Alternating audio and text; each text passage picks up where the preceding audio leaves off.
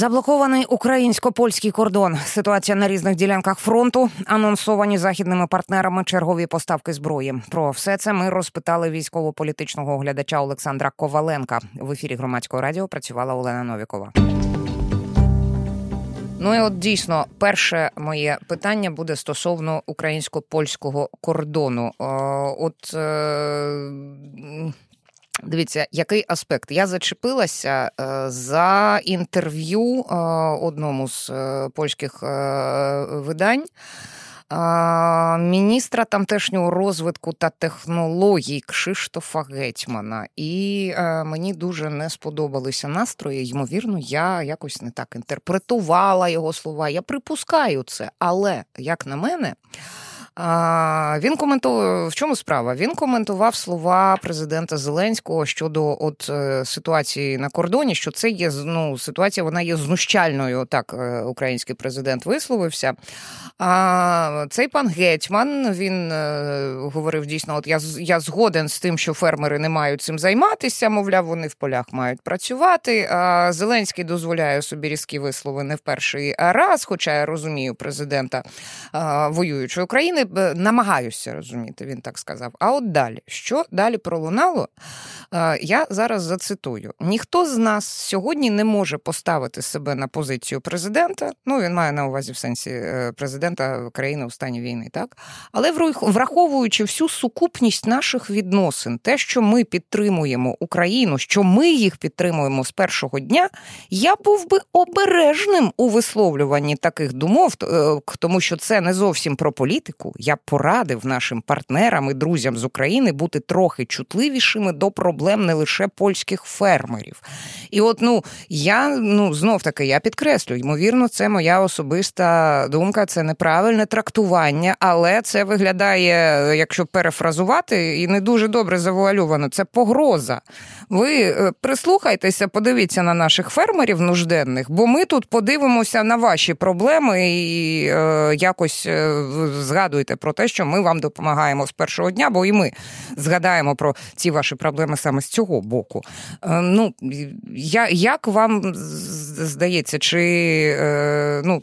Не знаю, з іншого боку, може він думав, висловлюючи такі думки, що це до України не дійде. Польське радіо Z, здається.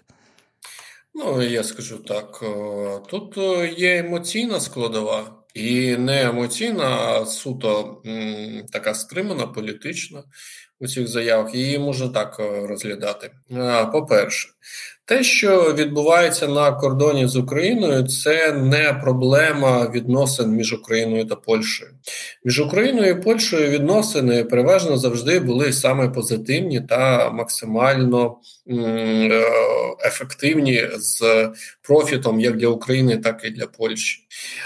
Але те, що зараз відбувається, це саме регресія ось е, цих відносин через партію ПІС.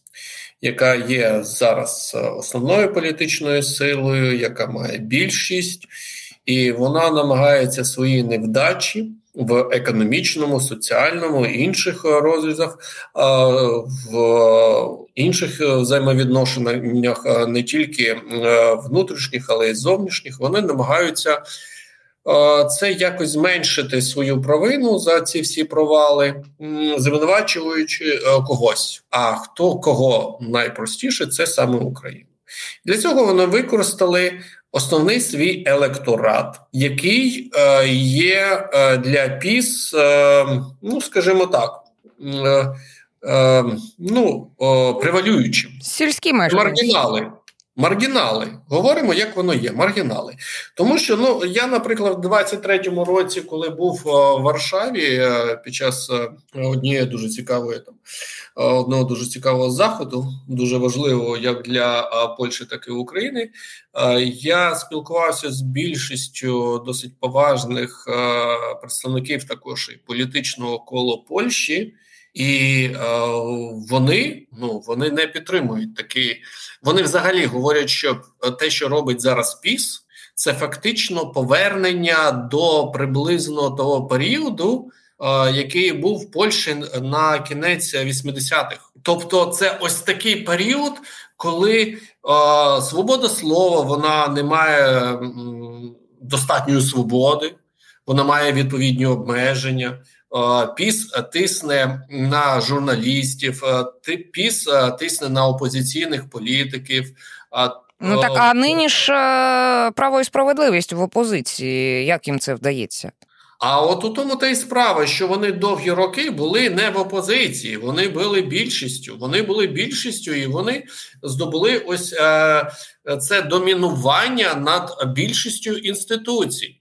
І якщо ми говоримо про великі міста, такі як е, Варшава, Краков е, і інші, е, там не підтримують піс. Але якщо ми говоримо про всю іншу Польщу, сільську, називаємо так, так скажімо, маргінальну, то там їх підтримують. І фермери це саме маргінальна складова піс.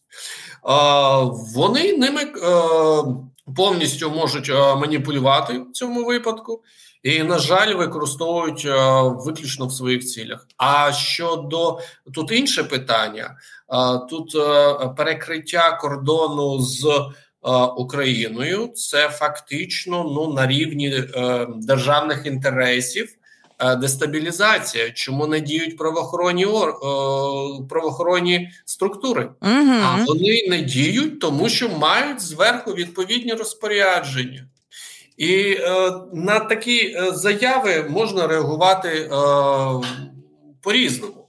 Я, наприклад, міг би запропонувати е, сотні або е, двом сотням цих е, польських фермерів влаштувати невеличку екскурсію в Україну. Їх можливо було б відвести ну, десь, наприклад, в Куп'янськ або в часів Яр. Ну, це Можливо, те, про що навіть... Зеленський говорив е, Олександра, що ну, звідти ну, це виглядає ну, недобре, м'яко кажучи. Ну так, а найкращий варіант це взагалі їх взяти та відвести кудись е, в більше якісь Ну чому ми прямо такі населені пункти, села? Давайте їх відвеземо в Харків, в Північну Салтівку. Поселимо в якомусь багатоповерховому в якоїсь багатоповерховій забудівлі, і хай там поживуть два тижні. Дуже цікаво буде подивитися на їх реакцію, як вони страждають в своїй Польщі у порівнянні з тим, що вони на собі відчують за ці два тижні в північній Салтівці в місті мільйоннику Харкові. Ну вони ж не вони ж не поїдуть. Це зрозуміло. Олександре, а дивіться, в мене з цього приводу е, ще два питання до цієї ситуації до вас є. Е, по-перше, е, от до слів цього Кшиштава Гетьмана, міністра розвитку і технологій Польщі. Я от подивилася, він якраз з польської селянської партії, тобто це не тусківці.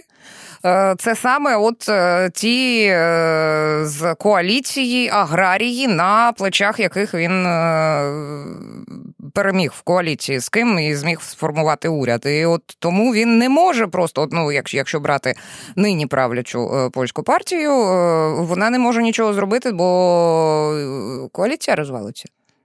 А якщо ці е, от е, ця польська селянська партія, інші коаліціянти, які є прихильниками таких дій на кордоні, а вони є прихильниками. Е, якщо вони скажуть, давайте перекривати і збройові поставки, взагалі, от що з в нас з військовою допомогою? Вони і так перекривають збройові поставки.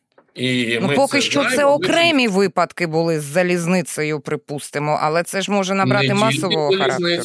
Не тільки залізницею, деяка частина безпосередньо постачання нам озброєння та інших інших компонентів боєприпасів і так далі. Воно відбувається також і автомобільним транспортом. Ну і воно там застрягло, да? так і і такі є випадки, і і вони не поодинокі. Вони велика кількість таких випадків. Тому це uh-huh. вони блокують також і допомогу Україні.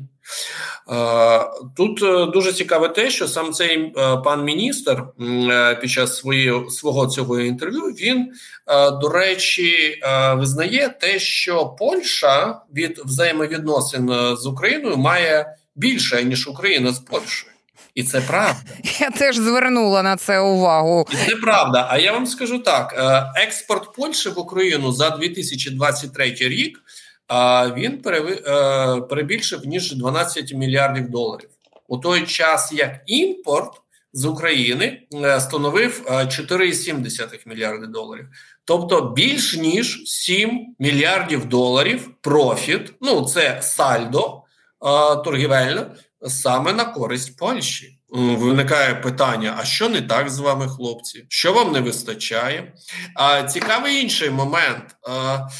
На сьогодні в Польщі більш ніж 100 тисяч робочих місць вони забезпечуються саме за рахунок постачання тієї чи іншої продукції в Україну. Це різна продукція, в тому числі це і високотехнологічна продукція, але 100 тисяч місць. Якщо ця продукція ну припини е, своє постачання до України, то ну почнеться скорочення.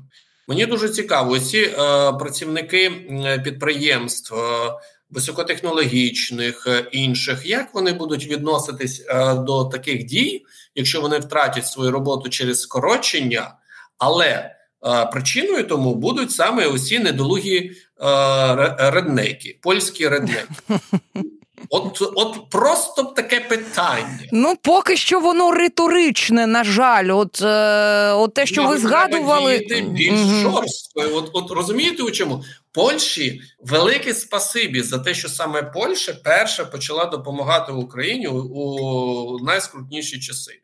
Це правда. Але те, як Польща себе е, поводить, в першу чергу саме піс, не до поляків претензія, а до відповідної такої прошарку суспільства. Ось до них питання велике, як вони себе поводять тоді, коли Україна і так в досить скрутних часів знаходиться, що в нас там є ще проблематика в США. Тут є реднеки в Польщі, а є реднеки в Конгресі, які засіли і влаштовують ось цей свій е, політичний перформанс, який перетворився в шапіто. Е, я маю на увазі республіканську партію.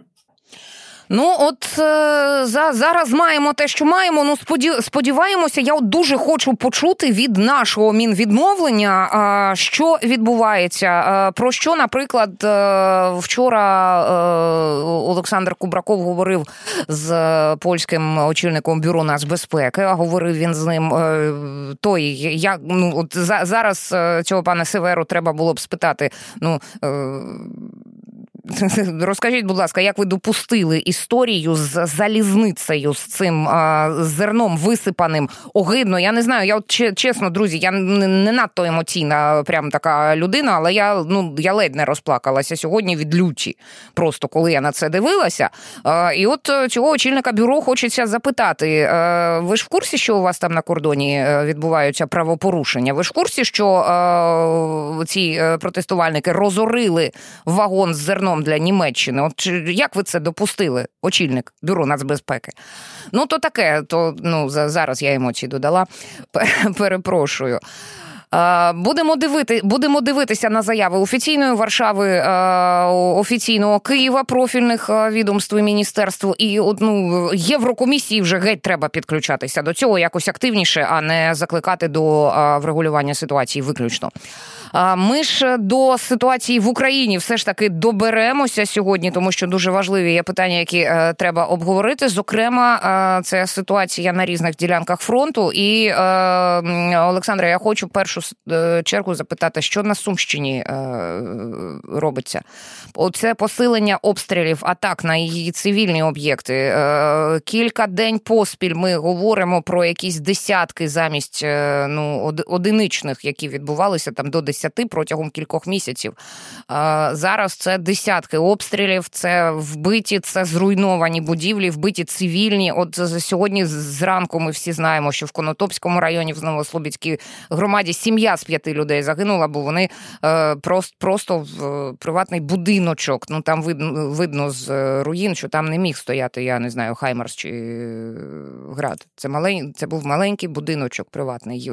Вщент зруйнували, п'ять людей загинули ну вони ж мають якусь мету для такої діяльності, чи просто нищать тероризм. до чого дотягуються, як як усюди? Просто тероризм.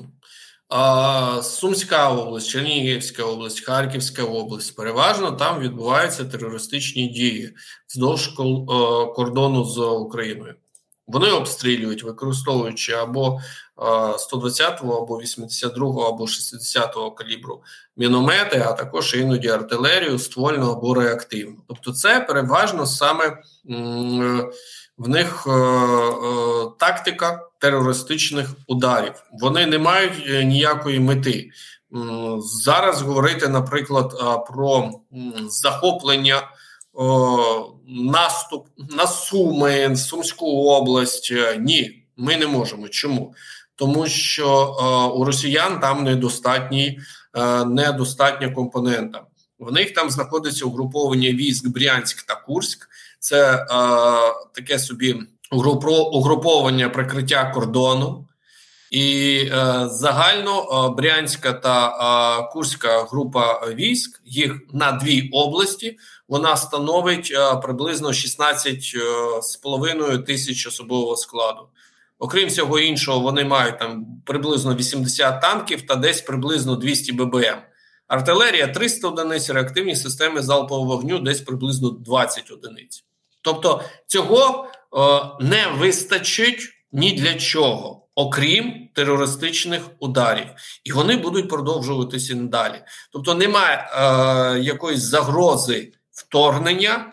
Є загроза диверсійної та терористичної діяльності, в тому числі і постійні обстріли. Тому ну про це вже давно говорилося з 22-го року що е, усі села та населені пункти, які знаходяться в прикордонній смузі з Російською Федерацією, вони є небезпечними для цивільного населення е, і десь приблизно на глибину в 10 кілометрів. На жаль, але це небезпечна зона, тому що це зона е, здійснення обстрілів Е, як мінометами відповідних калібрів, так і ствольною артилерією. Е, реактивними системами залпового вогню трохи глибше можна обстрілювати, але переважно обстрілюють як вони е, під'їжджають дуже швидко на автотранспорті, розвантажуються для здійснення обстрілу з мінометів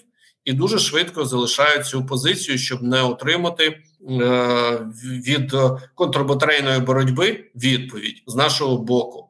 І е, це вони можуть зробити 2, 3, 5, 10 пострілів, але це триває е, цілодобово 24 на 7, і тому є ось такі показники кількості пострілів.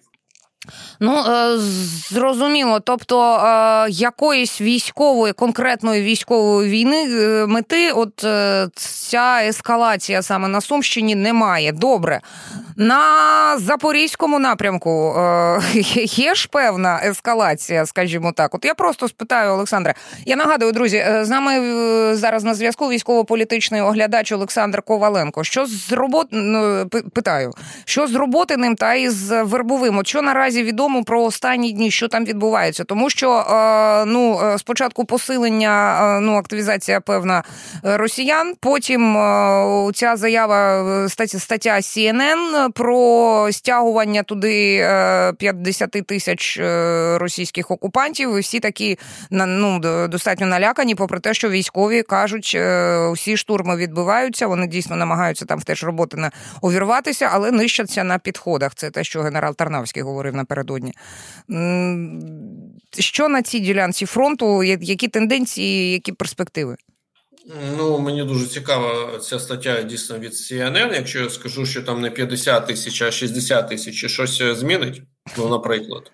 Ну, ключове слово стягують. Я думаю, отак е, ну, людей наляк... налякало, що, що стягують. Вони можуть стягнути, якщо в них там вже стягнуто. Ось у тому справа. І було. Звідки вони могли ще взяти 50 тисяч? З якої саме локації? Ні, там те, що було, там і залишилось. Це 60 тисяч особового складу. Група військ Запоріжжя, яка зараз доєдналась до групи військ Дніпро, і вони загально там 127-130 тисяч особового складу вже складають. Але щодо роботи, то вони розпочали зараз наступальні дії, проводять системну розвідку боєм в напрямку роботи, використовують відповідно підрозділи. для цього з відповідним функціоналом для розвідки боєм. Тому не виключаємо, що найближчим часом вони можуть розпочати досить потужну хвилю наступальних дій. Вже не як в форматі розвідки боєм, а саме з метою захоплення цього села.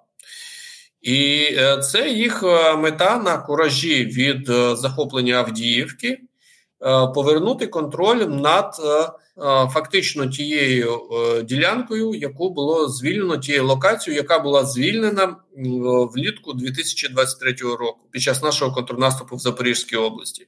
Вони хочуть вирівняти фронт. Їм треба вирівнювати фронт для того, щоб вже потім планувати розглядати різні інші варіації там наступу на Оріхів або наступу на Гуляй-Поле. Але переважно ну у цьому нема нічого нового. Вони використовують той ресурс, який ми ще знали, що в них є з 2023 року, і це було очікувано. Тому і ці їх на сьогодні дії, штурмові дії, вони ефективно і відбиваються. Є, звісно ж, нюанс, і цей е, нюанс полягає у тому, що нам потрібна допомога від наших міжнародних партнерів. Нам Та, потрібний БК. І я Олександра думала про те, що окрім куражу від Авдіївки, є ще е, у ворога усвідомлення того, що в нас е, не все гаразд із боєкомплектом. Так, вони бачать, що у нас значно зменшилась кількість пострілів на добу, і це дійсно правда. І ми постійно про це говоримо і намагаємося е, вже ну якось повпливати на наших партнерів щоб е, вони е, відновили, збільшили кількість е, ті, тієї компоненти боєкомплекту, яка нам потрібна. Ну на минулому тижні ми чули від Петра Павла, що десь знайшли 800 тисяч боєприпасів. Будемо чекати, якщо ми їх отримуємо. Хотілося б. Це дуже важливо, тому що без боєприпасів для артилерії неможливо не те, щоб вести наступальні дії, а складно вести навіть оборонні дії. І тут, е, до речі, дуже важливо. Е, часто лунає ось така заява, що в нас дрони вони замінюють артилерію. Ні, нічого подібного. Це неправильно так говорити. У дронів свій функціонал, у артилерії свій функціонал. Дрони не врятували Авдіївку, хоча дійсно за своїм функціоналом вони зробили максимум, що змогли. Це максимально ефективно в ближній зоні ближній зоні зіткнення. Але якщо ми говоримо про артилерію, артилерія це значно інші е, якості, характеристики і значно інше, і, і це інший функціонал. Тому нам необхідні боєприпаси на сьогодні. Е, фактично, подальші дії, е, подальша ситуація по зоні бойових дій. В і лінії боєзіткнення безпосередньо вона буде залежати саме від того, наскільки пропорційно в нас буде розподілятися боєкомплект. Це ми поговорили. Ну боєкомплект це взагалі для усієї лінії фронту. Поговорили про запорізький напрямок. Ну, от ви згадували Авдіївку. Що можна говорити про подальші дії окупантів в цьому районі? От вони так і е, намагатимуться продушити е, фронт до Ласточкиного і ще пари там Новобахмутівка, і ще два населених пункти, про які генштаб говорив штурми. А в них є на це сили в е, цій ділянці?